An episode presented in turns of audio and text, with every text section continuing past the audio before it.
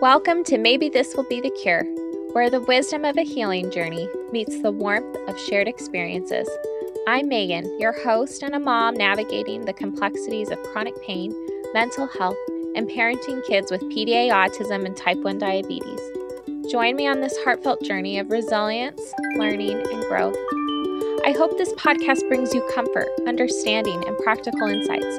We'll discuss wellness, homeschooling, radical acceptance, and the ongoing pursuit of supportive therapies. Maybe This Will Be the Cure is here in solidarity, exploring different healing modalities, living with chronic conditions, supporting PDA autistic children through burnout, and navigating the nuances of parenting children with disabilities.